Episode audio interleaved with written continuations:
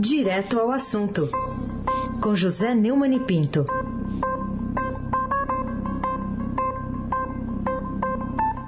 Neumani, bom dia. Bom dia, Carolina Ercolin. Ohaiô. Ohaiô. Temos bronze. É, tá, é Laís Gotardo, Almirante Nelson e o seu transatlântico no Suez. Ciro, Biasi, Clã Bonfim, Manuel Alice Isadora. Bom dia, melhor ouvinte, ouvinte da Eldorado cento e sete vírgula três F M. Carolina Ercolin, tintim por tintim. Começar falando sobre o Supremo Tribunal Federal, que reagiu com dureza, né, incomum até, a mais uma afirmação do presidente Bolsonaro de que a corte o impediu de agir contra a pandemia. Foi pelo Twitter. Queria saber o que você achou dessa resposta. É, o Supremo Tribunal Federal reagiu às declarações de Bolsonaro, que desde a história lá de Manaus tem culpado os ministros pela ausência de atuação direta do governo federal no combate à pandemia da covid dezenove em estados e municípios. Em nota, a Secretaria de Comunicação Social do Supremo negou que o tribunal tenha proibido o Planalto de agir para conter a disseminação da doença.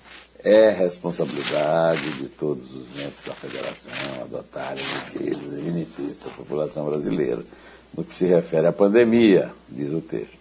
A questão é só a seguinte, o, o, Carolina, se Bolsonaro não entendeu a primeira explicação, por que é que ach, devemos achar que ele agora vai entender, né? Segundo a manifestação, como todas as vezes já foi feito isso, o plenário apenas deu autonomia a estados e municípios para, levando em conta o contexto local, determinarem medidas de isolamento social, enfrentamento de novo do coronavírus. Agora, dessa vez, eles vieram, ressuscitaram Joseph Goebbels, é, na onda de um noticiário sobre o neonazismo do Bolsonaro, né? É, e daí, quer dizer, mil mentiras, repetida uma mentira, mentira repetida mil vezes, vale... É, termina sendo verdadeira, segundo Goebbels, e o Bolsonaro é usuário do neonazismo. Acaba de receber uma, uma deputada, Beatrix Storch, neonazista, em, afrontando, sem afrontar, porque os judeus não se pronunciaram à altura desse, dessa infame, né? Chega de recriminações, chega de citações indiretas, chega de críticas históricas. O Supremo Tribunal Federal daria uma contribuição muito mais efetiva ao combate desastrado do desgoverno à pandemia se não dificultasse tanto a investigação da Comissão Parlamentar de Inquérito do Senado, é, da Covid no Senado, desautorizando quebra de sigilo de seus investigados e dificultando a investigação, né? Mais ação e menos lero-lero. Tanto é verdade que o Bolsonaro não está nem aí para eles. Ô, ô, ô, Catarina, quanto vale... Catarina, Carolina, quanto vale... Catarina é uma cunhada minha, irmã da Isabel. Carolina, quanto vale, quanto vale que ah, daqui a pouco o Bolsonaro vai repetir essa lorota e eles vão fazer uma nova nota? Vão, vão, vão citar, agora já citaram o Goebbels, vão citar quem? O Hitler, pessoalmente? Vão, vão exumar o Hitler para o Hitler elogiar o, o, o Bolsonaro? Ah, pelo amor de Deus! Vamos fazer as coisas como tem que ser feitas. É, esse Supremo também, vou lhe contar, hein? Carolina Ercolin, tintim por tintim, segundo Pedro Venceslau. Ô, Neumani, fala para mim sobre essa, essa publicação que foi feita no Dia do Agricultor, né? Que está gerando muita manifestação nas redes sociais. É um agricultor armado, que foi é, exaltado, né? Ele está armado. E aí a, a conta do... do... Do, do Ministério fala ali de, né, enfim, ah, uma reverência ao homem do campo e tal, mas a imagem, até no Get Images, né, se você vai procurar ali no arquivo, no banco de fotos, está falando que é sobre um caçador. Qual que foi a intenção é, do governo publicar uma foto dessa, é, caracterizando, né, todo agricultor como alguém que possui a arma? É, a Secretaria de Comunicação Social da Presidência da República, essa, essa, apagou, né? É, aqui tem duas coisas, né? Em primeiro lugar, confundir arma com produção agrícola, que é um absurdo. E o segundo absurdo é sempre que você faz uma merda desse tamanho, apagar e está tudo bem, não aconteceu nada. Ainda fizeram mais um site sobre segurança, sem se referir à agricultura, à produção de comida, né? Isso, uh, o Dia do Agricultor, que foi comemorado ontem, é, teve essa, uh, essa bobagem, não é bobagem, isso é um crime, né? E essa SECOM é o fim da picada, né? E ela é o, o tal do secretário, o Fábio Faria, né, que é o genro do Silvio Santos. É, entrou aí pela, na administração pública por via familiar, como, aliás, o governo, o desgoverno Bolsonaro é altamente familiar, né? A má repercussão é, levou ao, ao apagamento, e nós temos é, um ato, de, uma mentira e uma covardia, né? A imagem está disponível em bancos de imagens genéricas, como a, a, a Carolina acabou de falar, e pode ser comprada por quarenta e cinco a três mil reais, a depender do tamanho e da resolução escolhida pelo download. A fotografia é identificada como silhueta de caçador carregando espingarda no ombro, observando. Não é nem um fuzil, é uma espingarda. A exaltação à alma de fogo é uma manifestação mais clara de neonazismo do capitão terrorista e de seu desgoverno alucinado, do que quaisquer declarações histéricas de seu aparente comandante, comandado pelos vorazes e velhos parceiros do Centrão, do não sobra um, meu irmão. No dia em que provar que fuzil, ou imagina, espingarda daquela deve ser de chubinho, né, produz um pé de alface que seja, o Bolsonaro vai poder merecer o Prêmio Nobel da Guerra, que da paz ele não quer. Vão ter que criar para ele o Prêmio Nobel da Guerra ou da Morte, criados só para ele, porque é isso que ele propaga, é isso que ele quer, é esse o seu projeto, é esse o seu sonho. Eu sou artilheiro, a minha modalidade é matar, tá ok? Carolina Ercolin, tintim por tintim. Neumani, queria falar contigo ainda sobre é, uma... destaque de capa do Estadão de hoje, que traz o endividamento recorde e que pode colocar a retomada é, em xeque.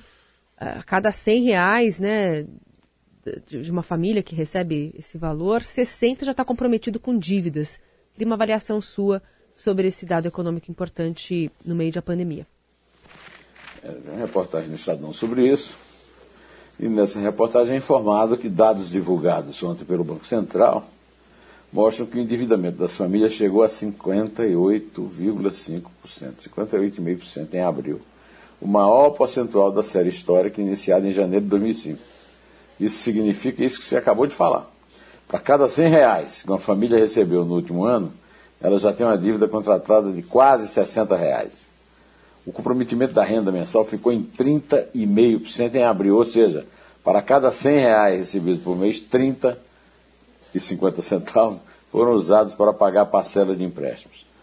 Ah, tem um levantamento também da CEMEC e do Fipe, mostrando que o conjunto de dívidas das companhias não financeiras no Brasil atingiu sessenta e um vírgula sete por cento do produto interno bruto em março de dois mil e vinte e um, que é um patamar histórico no pior sentido.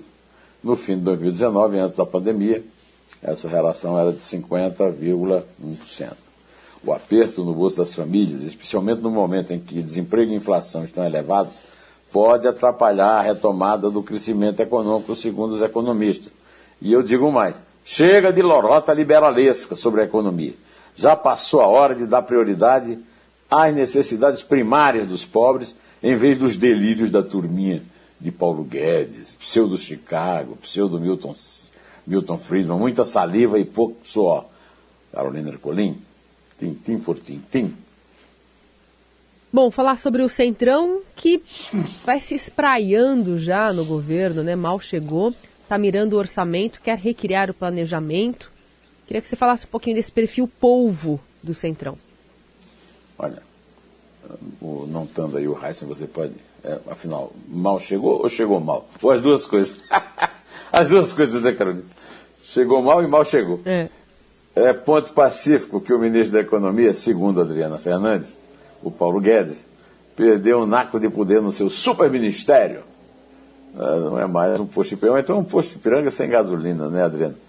É, perdeu com a reforma ministerial para dar a cadeira do comando da Casa Civil ao Centrão. Mas a maior disputa de poder na área econômica está em curso e é concentrada em outro lugar, o antigo Ministério do Planejamento. Depois de permitir que o Centrão demarcasse território para si, por meio das chamadas emendas do relator, formando um orçamento paralelo sem controle, como revelou o Estadão, as lideranças dos partidos que formam o bloco de apoio ao presidente Jair Bolsonaro querem mesmo ampliar os domínios sobre a Secretaria do Orçamento Federal, a S O F.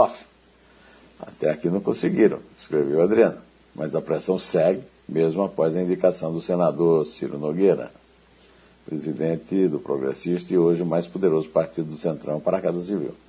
Eu, dei, eu fiz um alerta a, ao Bolsonaro na minha coluna, no meu canal no, no YouTube, lembrando que o Ciro Nogueira ninguém, Ciro ninguém.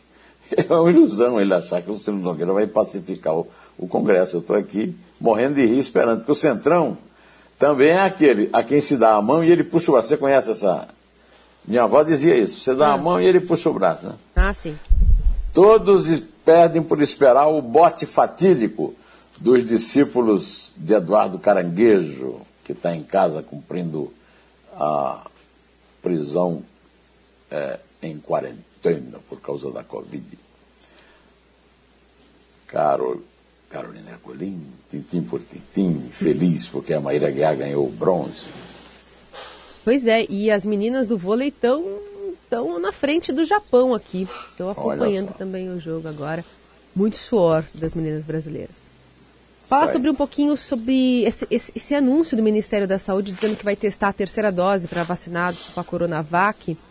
É, por que, que o governo lança esses... esses estudos, esses balões de ensaio, em vez de garantir o fornecimento que todo mundo quer das duas doses que estão sendo aplicadas a conta-gotas no país?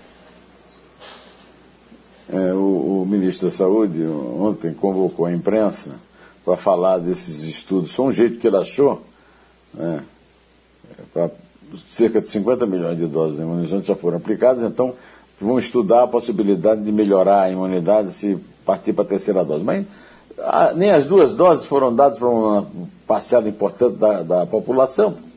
Tem milhões de doses de vacinas contra a Covid em estoque. Seis dias sem o Ministério da Saúde fazer nenhuma entrega de imunizante a estados e municípios, levando ao menos nove capitais a suspenderem a aplicação da primeira dose. Tivemos a notícia ontem da destruição de testes doados pela China ao governo do Distrito Federal, porque a péssima... É, a, a, o péssimo armazenamento num, num depósito do Ministério da Saúde permitiu que eh, os testes não fossem usados. A péssima gestão do ministro Marcelo Queiroga, muita lorota e pouca ação, é tão desastrosa quanto foi a do Generaleco Pesadelo. E ele precisa ser cobrado por esse tipo de ocultação da incompetência, pelo diversionismo. Chega de papo e vamos ao finalmente. Teste no nariz e vacina no braço. Carolina Ercolin, tintim por tintim. Falar também sobre, então, o calendário que foi antecipado aqui de São Paulo, né, de vacina, é, também um desafogo do comércio. Qual seria a contribuição que essa iniciativa do governo estadual paulista daria para a desejada e reivindicada reativação da economia? É, o governador de São Paulo, João Dória, disse que vai antecipar novamente o calendário da vacina, mas é bom lembrar que isso depende da entrega da dose de vacina pelos Ministérios da Saúde, certo, Carolina? Então... É, é uma intenção, é um plano do João Dória. Sabe-se lá se o Marcelo Queiroga não vai continuar.